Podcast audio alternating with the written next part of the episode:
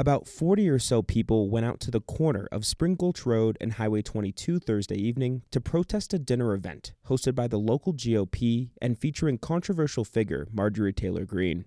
Many mostly friendly and a few aggressive drivers honked to show their support as they commuted home through rush hour traffic. Maddie Pitts spoke about why she came out to demonstrate.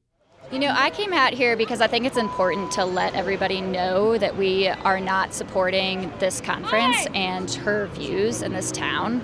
Um, and again, to let you know the owners of JHMR know that we don't appreciate them hosting an event that has that kind of political environment. I, you know, fully believe in revealing truths, and I'm also a nurse, and I really don't appreciate her viewpoint on COVID and the fact that she has been basically endangering people with her misinformation. The Kemmerer family, co owners of the Jackson Hole Mountain Resort, hosted the dinner, which started at $2,000 a couple. Former White House Chief of Staff during the Trump presidency, Mark Meadows, and Ohio Representative Jim Jordan also spoke at the event, but most of the anger at the protest, including from local resident Jack Sparkman, was directed toward Greene and the local Republican Party.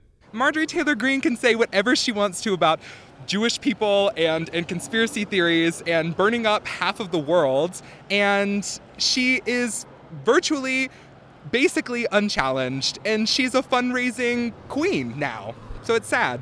Other protesters expressed a feeling of conflict about Jackson Hole Mountain Resort. Can you really convince people to boycott one of the flagship destinations in Teton County? A few people were trying to. Others had signs up in support of Liz Cheney, who has denounced the far right of her party and who likely faces a stiff challenge to maintain her seat in the House of Representatives.